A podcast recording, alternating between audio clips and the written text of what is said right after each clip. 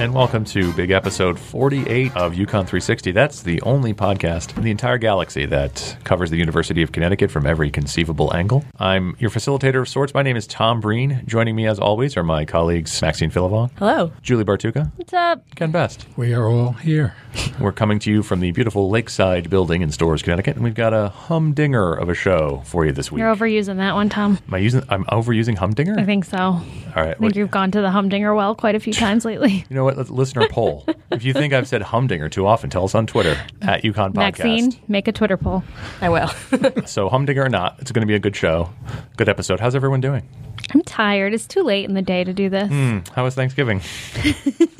It was great. Yeah, we're almost at the end of the semester. This is our last week of classes. Maxine, are you are you ready for the semester to be over? I'm ready for it to be over. Um, had like two mental breakdowns this week already. All right. So No. ready to go. Are you well rested after your break?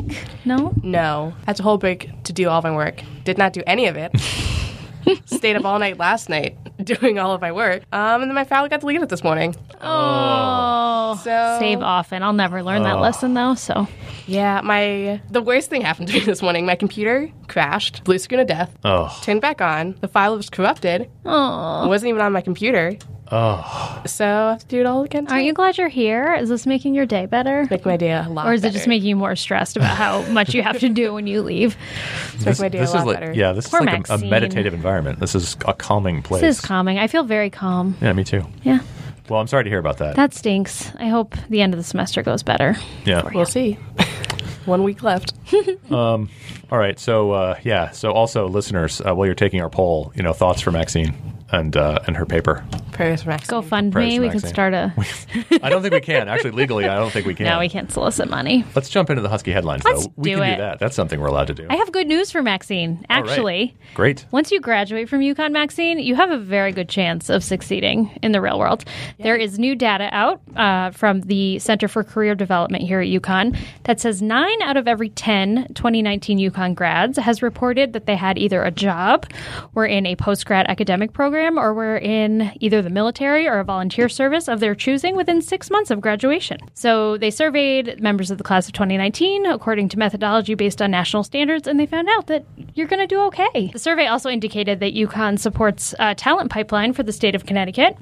68% of alumni who landed jobs in the state lived here before they came to UConn, and then 26% of those who came to UConn from other states ended up staying here for post grad jobs. That's good news. Yeah. If anyone wants to hire me, I graduated today. That's right. Find my resume online.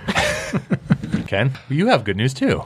This is this is a good news episode. We have a good news episode. Our Vice President for Research, Innovation, and Entrepreneurship, Radenka Maric, has uh, received a very important honor. She's been named a 2019 Fellow of the American Association for the Advancement of Science, which is the publisher of the journal Science, the world's largest general scientific society, founded in 1848 and has more than 250 affiliated societies of, and academies of science. It is a big deal. The, the organization goes back to 1874. And among those distinguished honored scientists up until now, Thomas Edison, the man who invented the light bulb No slouch. and Linus Pauling, the chemist, among others. Four Nobel laureates from last year. Wow. Are a member of that organization. So, uh, Professor Maric has been honored for distinguished contributions to the field of nanocatalysis for clean energy, particularly for pioneering novel materials and synthesis approaches to achieve an optimized electrochemical interface. That's high level stuff. She holds the rank of Connecticut Clean Energy Fund Professor of Sustainable Energy in the Department of Chemical and Biomolecular Engineering in the Department of Materials Sciences and Engineering. And she's received more than $40 million in research funding, six patents, and 11 published patent disclosures, 300 articles. She Whoa. produces a lot of good stuff. Hmm, prolific. She's definitely a superstar, and it is a big deal to get in the AAAS. Yes, it is. Look at you, insider. Yeah, that's my little science lingo. you know, uh, you know what else is a big deal here on What? campus? Basketball. Yeah. Everyone here likes basketball. Mm-hmm. We've covered some basketball stories. St- Julie, you had a recent feature. This one's like a big deal, though. we have a very big deal that Ken is going to tell us about. I think most fans of the Huskies know that men's basketball coach uh, Dan Hurley has established a reputation as a coach who can rebuild struggling programs and return them to winning ways. As a member of one of the nation's best known basketball families, uh, Dan Hurley grew up with the game in New Jersey. His father, Bob Sr., is a legendary Hall of Fame coach who got at the powerhouse St. Anthony's High School team in New Jersey to 26 state championships in 39 years. He's only the 10th high school coach to win 1,000 games. His older brother, Bobby, was an All American and two time national champion player at Duke, who played for five years in the NBA and is now the head coach at Arizona State after he was an assistant to Dan at Wagner in Rhode Island. We haven't talked with Coach Hurley up until a couple of weeks ago after a practice session at the Werth Family Basketball Champion Center just before the season began. I spoke to him as he prepared for his second season with the Huskies, a conversation I described to him as a couple of guys from Jersey talking hoops, and he appreciated that. When you first come in and think about what needs to be done, what's your process? There's definitely a, a, bunch of different components to it. You know, while you're considering taking a, a job, um, you know, to lead another program, the first thing that's probably run through your mind is staff makeup. Before you even take it, it's can I put together a staff at that particular place that's going to allow me to be successful. The next thing is uh, evaluating the talent and people in and around the program. The players with eligibility, you know, the, the, people that work in academic support, the people that work in marketing, how many assets or quality people can I get more out of? So identifying the people that were part of a struggling program that have potential to be part of the solution. You're trying to identify that and developing relationships with those people. Can I hire the type of staff I want? What what people that uh, were part of this struggling organization uh, can I get more out of? And then you immediately start to uh, develop a relationship and build some trust with the families. Uh, you know, around the current players that you want to return, and get to know those players and develop a relationship. And then, yeah, obviously, it, you're looking at other things too, like are the facilities up to par? Uh, are we marketing the program uh, correctly? Are we making the games and uh, gains in strength and conditioning? Do we need to change that facility?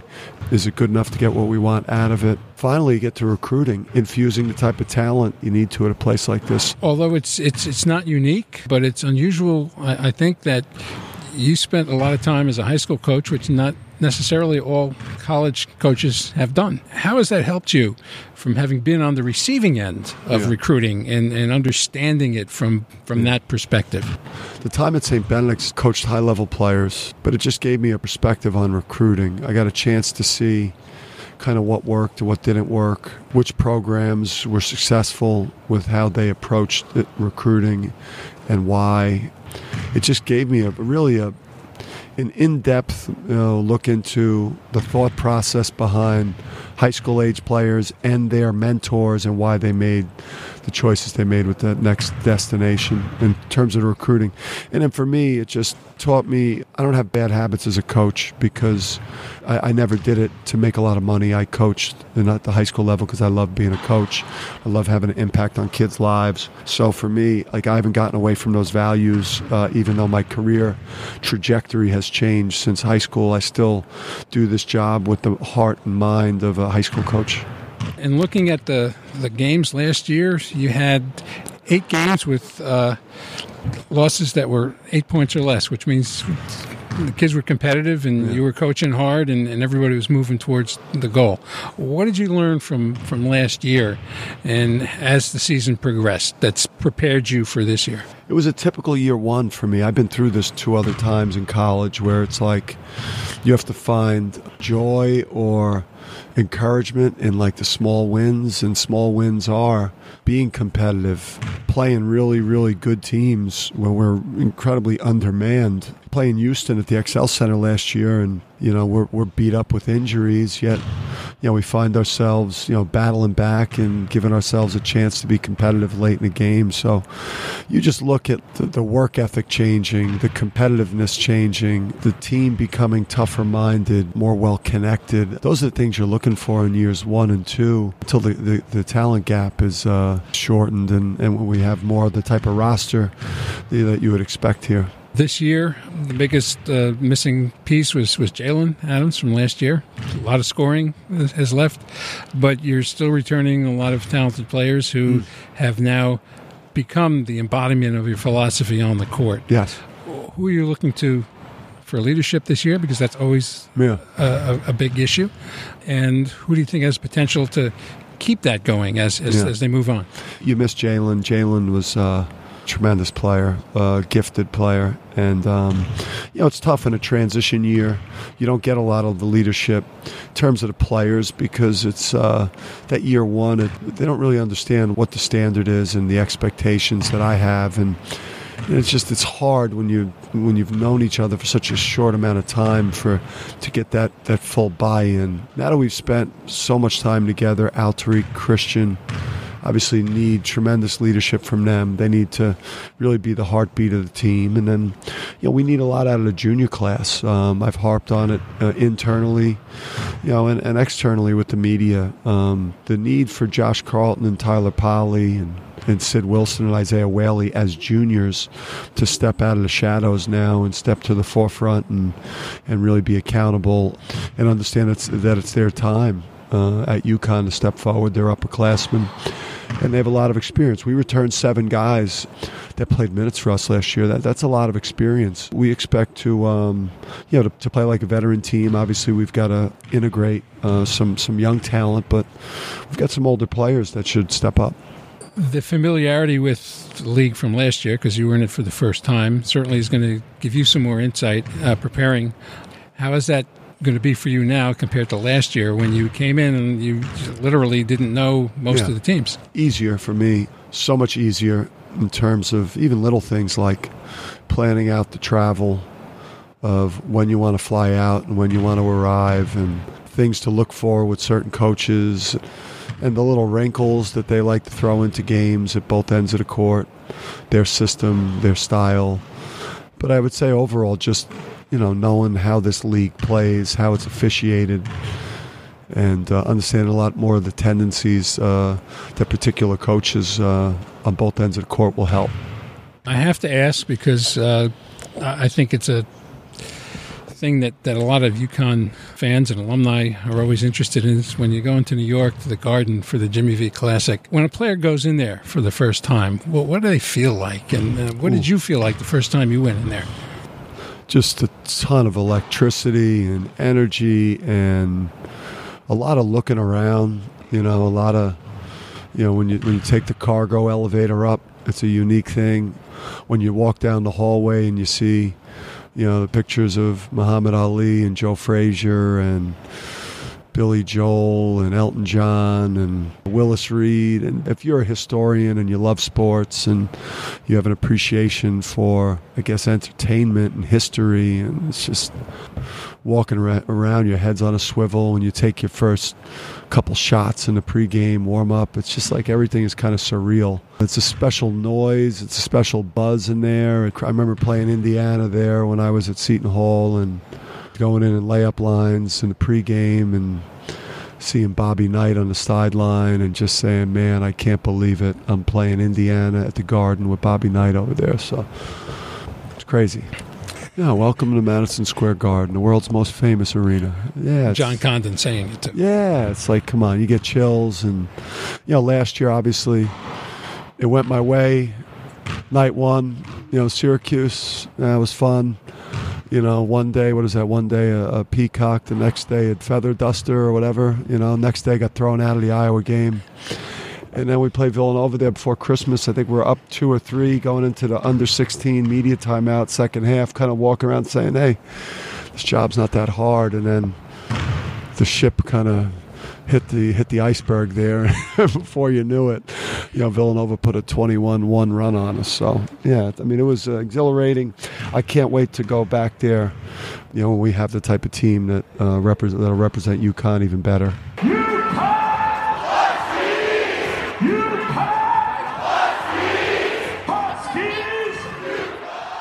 Coach Hurley is very intense, as I think we know when we watch him. But when he you talk with him, he's like Coach Calhoun and Coach Auriemma are when you get them individually, uh, really down to earth guys. He's my favorite with his sound bites. Did you guys see the video yesterday where he said the atmosphere needs to be litty Yeah. in Gampel? I it- loved it so yeah. much.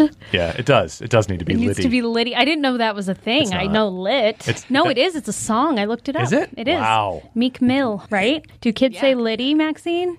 Uh, ironically, Okay. All right. Well, that's still. I think Hurley was saying it a little ironically, but it was very cute. And uh, as you are hearing this, uh, we don't know the results of last night's game at Madison Square Garden, the world's most famous arena that we talked about during the interview. So hopefully we've gotten the same result. Go Huskies. Julie, Yeah. The, since UConn 360 does cover the University of Connecticut from every from conceivable every angle. So we're going from something that's super well known to something that's probably not very well known, but should be because it's awesome. I'm going to take you inside a very cool place on campus. The Ecology and Evolutionary Biology Biodiversity Research Collections in the Biophysics Building contain hundreds of thousands of specimens representing about 22,000 different species. I got to go on a very fun tour with Jane O'Donnell, who has been the manager of the insect, parasites, and the new ant guests collection, which is confusing, but there are bugs that live with ants, basically, for 39 and a half years. And she retires January 1st, and we talked all about what goes on there.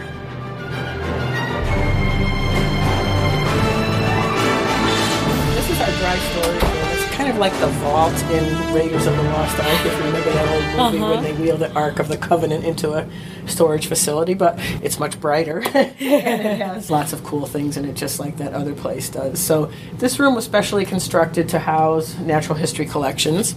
And we have a variety of types of collections in here. We have insects, we have plants, and we have vertebrates, and we have parasites. And they're prepared in a bunch of different ways. We have pinned insects, pressed plants, study skins for vertebrates, and microscope slides for parasites.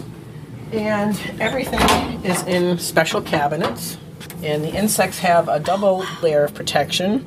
The cabinets are designed to keep out light and pests, and the room is temperature and humidity controlled. What are we looking Also- at here? These are very tiny. These are little parasitic wasps. So these would be things that attack caterpillars or flies, things like that. And you can see they're either pinned directly through the body or they're on little points of paper. And the thing that makes it a research collection is that each of these specimens has locality information telling you where and when and by whom it was collected. So, how does something get into the collection? Well, a variety of ways. I can go out and collect things, faculty go out and collect things. This collection was historic in some ways in that it was built up by other faculty members at the university even prior to my time here. We continually get things in. I get to pick through the students' collections when entomology is taught. And then we occasionally get donations in from private individuals who can't keep their collection anymore. And these are some butterflies. What type of butterflies? These are mourning cloak butterflies. So, is all the same species in Yes, this is all the same species. And we keep multiple representatives of each individual, so it's not really like a stamp collection where you have one of each, because people who decide how to name species and if something is a new species need to compare variation. And they need to sort out the variation that occurs between the sexes or occurs geographically into units that represent a natural biological species. So if you had just one or a couple specimens, you wouldn't be able to do that. So we try to get geographic representation as well as different sexes. Sometimes the two sexes can look very different and you wouldn't even recognize them as the same species. In many cases, they've been described as different species until someone comes along and takes a more careful look or observes them carefully in nature. And you can see there's some here that don't have labels on them, and those we just keep for instructional purposes. I can show you some of the ones that I work on. Absolutely. So I'm taking you down the aisle now that has the, the true bugs in it.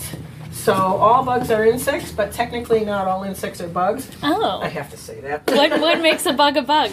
Well, uh, a certain combination of antennae and mouth parts and wings. Those are the, the main things that characterize the largest group, which is the order of insects. So I'll show you some of, of these. These are the seed bugs, and I work on some related to the ones in this drawer. This is a pretty common Connecticut species. It's it's kind of cute. It's got a long neck. Yeah, it is kind of cute. They almost look like anteaters, like with the long neck. Yeah, and in, and in the tropics, their necks get even longer. These feed on seeds, so they have uh, the potential to impact plant reproduction and plant dispersal. But you can see they're they're kind of small. I've named a couple of species. How does that happen? Well, first you have to recognize it as a new species, which involves uh, careful study and comparison of other specimens in the collection, and then you can narrow it down and use all kinds of evidence. You can even use genetic evidence, DNA. So here's some things with bright red labels on them, which means they're the type specimens. Here's the one that I described. And as far as I know, I, I only had two specimens when I described it.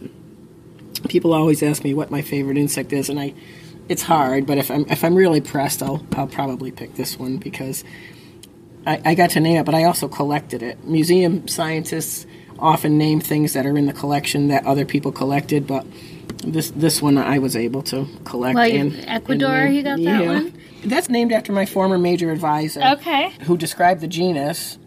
And then I recognized that it was a species in that genus, but I, I knew all the other species in that genus, and I knew it wasn't one of them, so I named it after him. Paradema slateri. What do scientists do with what's here in the collections? Well, they look at these specimens to determine the ranges of species, to describe new species, to come up with evolutionary scenarios for the relationship between the different types of insects and how they've changed over time.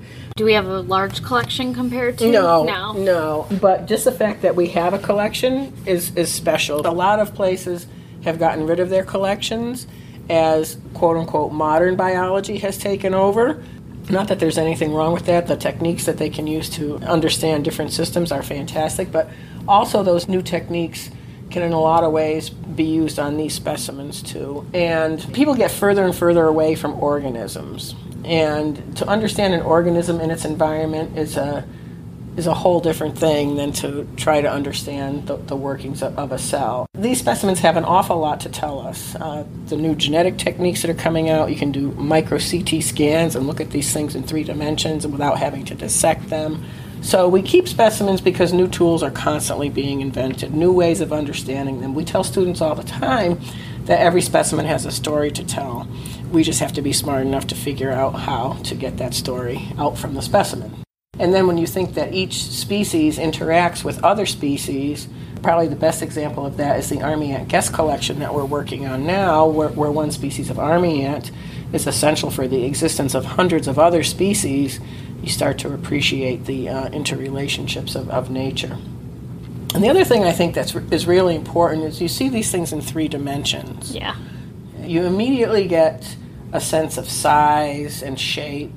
And you just don't get that from an electronic device where everything is two dimensional, everything's bright colors, everything's the same size essentially, and you lose something there. It, it separates you a, a little bit further from the organism. And part of what we teach in the Introduction to Natural History Collections course is threats to collections. Mm-hmm. And this whole facility was designed basically to minimize threats. Just like an art museum has certain characteristics to preserve art, uh, we, we applied the standards for natural history collections to this building.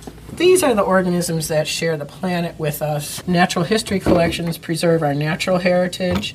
I think people relate a little easier to things that preserve our cultural heritage like art museums and libraries, and this is analogous to that in the broad sense. It's our relationship to the natural world, which is becoming more and more tenuous as, as time goes on. The last thing I wanted to ask you is how you came to study bugs. I knew I liked biology, but in my generation, you, became a nurse or maybe you became a doctor, and there weren't that many role models out there for people who wanted to do this kind of work. And I didn't even know I wanted to do this kind of work. We didn't make collections in grammar school like they do now. They often say, oh, you know, go out and make an insect collection. No, I wasn't a childhood entomologist.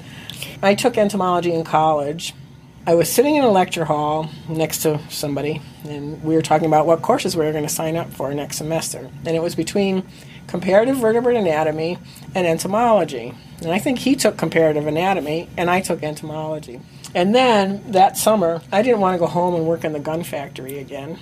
So I went around and I knocked on every professor's door, and an entomologist uh, on the faculty, Slater, who ended up being my major advisor in grad school, because I was here as an undergraduate as well, said, Well, yeah, I have money. Have you had entomology? and I said, Well, as a matter of fact, I have. I just took it. so I went to work for him for a couple summers, and then I started grad school. I thought, Well, you know, this is kind of fun because I was doing the same kind of thing for him on a much smaller scale with his collection. And I thought, Well, you know, if he could do it, I could do it. I, I was going to stop at a master's degree, but then I kept going, and I got my job here as a graduate student. So never left. Nothing wrong with that. I left very briefly and came back. So well, I don't know. I think I think people now have bigger aspirations. yeah, and- this is pretty cool. I Oh know. yeah, I, I still pinch myself every time I come to work. It's like I pretty amazing. we had a small tiny room and now we have this and and it's fun when I when I bring people who have never seen a collection in and they walk into that dry room and sometimes their jaw literally mm-hmm. drops. Jane told me that while she is retiring, she'll still be doing the fun stuff that she loves to do every day. She's going to get back to her research. She may even volunteer to help with the collections here, and she has her own collections. Her and her partner both have collections in their barn on their property, so she's going to work with those. And if you can't make it to Storrs to get into those collections, you can go to biodiversity.uconn.edu, and they've actually digitized many of the collections, so you can scroll through and click on things and see slides, and it's pretty amazing. That's great. And if you get to the Ballard Institute and Museum of Puppetry, mm-hmm. you can see the Ant U puppet arts collection that was put together by John Bell and artists from around the world creating insects and ants as puppets. Lots of collaboration. Yeah, the Ant U exhibit, there's some stuff in the biophysics building that you can see about that collection. And then she said there's a really neat exhibit that DMD students helped them put together, Right. which they're looking for a new location for right now. There's also an exhibit. I think the formal launch is January, but uh, it's going to be up at the end of December at Homer Babbidge Library, featuring uh, tree hoppers, which is a very interesting kind of bug. I think that's the right name. Tree. I was thinking Hedda Hopper, but that's very different. I don't know what that is. Okay, Ken knows. What, Ken knows who Hedda Hopper is. Gossip columnist from the old days of print. Yeah, but I was seriously like in my mind, I was like Hedda Hopper, head. a No, I think it's tree, Tree hoppers. hoppers. Yeah, Yeah, they're very interesting. So, all right, so now it's time to visit. Uh, it's winter time. A cozy corner. A cozy corner. No, you know what? Actually, a brisk, refreshing Oh. history corner out in the in the great outdoors. Oh, cool. Okay. Uh, are any of you skiers? Do you ski? I am. You really? I've never skied in my life. Really? Uh, I saw no good thing could happen to me sliding down a mountain on two sticks. It's probably just true. not not a good thing for me. That's a good. That, that's fair. But uh, I'm sure most people know we do have men's and women's ski clubs at UConn. They're both very good. They've both in the last decade they've been uh, constantly going to the national finals of their respective club sports. Um, but unfortunately, the nearest hill for them to practice on is in Southington, which is That's where I grew up. I grew up skiing at Mount Southington. it's, it's an hour away from campus. Yes. But that was not always the case. And it's not a great hill. Well, uh, from 1967 to 1978, our ski teams, because in the 1970s it was a Division One sport, Oh my gosh. wasn't a club, uh, could practice right here at Horse Barn Hill. Part of Horse Barn Hill in the back. It's sort of a remote part, and to this day there are still remnants I've seen them. of the ski tow. The stanchions for the rope pulls could still be found. The best time to go and look for them is, um, I guess, maybe the fall or the early spring, because once the summer's there, they get pretty well covered by the brush. But if you go back there, it's still a neat place, and you can see where the ski runs were. Um, it was called Husky Hill informally. Very creative. It was free for students, but the general public had to pay a buck to ski. Uh, it opened on February 7th, 1967, and it closed in 1978, uh, partly because of fewer and fewer days in the winter when there was enough snow to ski. In the 78 season, there were only four days when it was Did open. they have snowmakers? They did not. There was no snowmaking, Very but, low budget operation. but there were lights so you could ski at night. Cool. So I read uh, there's some actually some neat reminiscences online from people who went skiing there uh, and uh, talked about it in the history of the ski program, which started as a Division One sport in the 70s because of Title IX, uh, and then in the 1980s, along with the um, rowing and equestrian teams, became club sport because of funding problems, ever-present funding problems. But you know what? I couldn't find any information about What? the ski tow that existed there before 1967. Always a mystery. Always a mystery. So I've got a headline here It's from the Connecticut campus, not yet the Daily campus, uh, January 11th, 1949. And the headline is Hey, look, there's a ski tow on Horse Barn Hill. It's a great headline. More headlines should start with Hey, look. Hey, look, impeachment proceedings have begun on Capitol Hill. hey, look, we're at war. The, the story goes on to say it's not beautiful, it's not elaborate, it's no Sun Valley, but by glory, it's a skito. It works and it belongs to us. So this goes on to describe the founding of the skito, which was run by the athletics department, uh, and it talks about how they were going to put in lighting and they were going to put in a warming hut. The warming hut, the remains of the warming hut, were there as recently as ten years ago, but I think it's pretty much gone by now. Uh, it was a wooden building, and if there's no like maintenance in a wooden building in the woods in New England, it doesn't last long. Uh, and it's it, it had not opened yet, according to the story again, January 11, 1949. said the first four inch snow will mark the official opening and will operate from 1 p.m. until 5 p.m. on Saturdays and Sundays, uh, which seems like a very limited amount of time to ski, but you know, who knows? They also created uh, George Wenger, vice president of the ski club, organized a ski patrol to handle any trouble or incidents, and they were collecting money to uh, put in lights. I'm going to start a petition to bring it back. That's not a bad idea. Go for a quick ski after work. what I Great. what I can't find is what happened between 1949 and 1967 because we have pictures of uh, Homer Babbidge surveying where they were going to put the ski tow in 66 and our official university perspective when you go online and you look in the archives of the advance it's that the ski tow existed from 67 to 78 no mention of the ski tow Is this the same I don't know place? I think it is. I think the, the way it describes it, its location on Horsebarn Hill, the northeast part of Horsebarn Hill, and uh, it said that there was only one lift. There was a, a place for beginners. There are several natural rock and earth sections on the hill for jumping, and also an intersection leading to a higher division for more advanced skiers. Sounds like a lot of liability involved. Well, there's a 40s back then. That's true. There were no lawsuits. Free for all. There is a story in the works about the current ski team because Peter Morenus, our university Yes. photographer, is Going out to one of their competitions. going out. He's gonna. He's gonna. Um, avid skier an himself. avid skier himself. Uh, so yeah, so there's a mystery. I'll try to find out what happened to the ski tow because it looked like it was cool. Built and ready, and then what went on? Who knows? I don't know. But if it's if there's been two ski tows, there could be another one in the future. The more I do say the word ski tow, it sounds really Skito. weird. Yeah, like I'm abbreviating mosquito in a very strange way.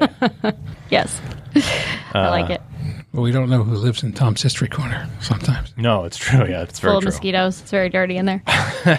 All right. Well, listen, uh, we're gonna wrap this up. This was good. This was a humdinger. I don't care what Julie It Julie was says. a humdinger. Um, I just, I'm like, are there other words you can think of for that? Ding Hummer. Humdinger? Hu- I, um, Rattle off some synonyms. this, You're was, a writer. this was a Let's. Lollapalooza. There you go. How about that? Great. Maxine, you're too quiet this episode. I have nothing to say. She's got homework to do. Yeah, that's true. you can you can find us uh, at UConn Podcast, and hopefully, when Twitter purges inactive accounts, you'll be able to find us at UConn 360. We're taking it back. Some lousy domain name squatters had it since 2014 and has done nothing. So uh, hopefully, we're going to be able to snipe Our that day will account. come. But until then, until that glorious day arrives, at UConn Podcast, or you can follow me. I don't know why you would uh, at TJ Breen. Maxine, what do you want the good people to know? You can follow me on Twitter at Maxine Philivong. I will not be tweeting till the end of finals. That's probably a good idea. You're a good very idea. funny on Twitter. You are though. very I enjoy it. Maxine's at quality follow on Twitter. She is. thank you, thank you. Julie, I'm at Julie Bartucca. If you missed last episode, uh, the UConn Today version of the American Girls podcast story is up. It's a little different than the audio version, and there's a little bonus content if you go to today.uconn.edu. it's really good. That was a fun story. It was fun. Ken, you've got you actually have something to tell us about. Yeah, we do a shout. Unlike us. Well, I meant sort of more like you know he always just says like UConn today the Yeah, radio. yeah, you yeah. know? So there's Well, new there's new Ken content. oh, so it was an insult to Ken. Not yeah, I was us. insulting Gotcha. Ken, not the rest of us. I feel like Rodney Dangerfield. we, we need to shout out to editor Lisa Stiepock and art director Christa Yung. Young. Young. It's just pronounced young. Yeah. Oh, I'm sorry. It's all right. It's fine. I'm, I'm Nano trouble. catalepsis. about UConn Magazine. There's a story about Christopher Finazzo, a 2004 UConn alum who earlier this year was named president of Burger King Corporation. And all those impossible Whopper commercials that you're seeing, he rolled that whole thing out. And it's uh, gotten more attention on social media than almost anything they've done, according to what he tells us in the magazine. And you can go to magazine.uconn.edu and also find stories about the Funky Dogs Brass Band, the geological history of Horsebarn Hill, the second Horsebarn Hill reference today, and how an alum who is a former IT specialist is working on improving the Connecticut DMV, a big challenge. Yeah. And for me, you find me on UConn today.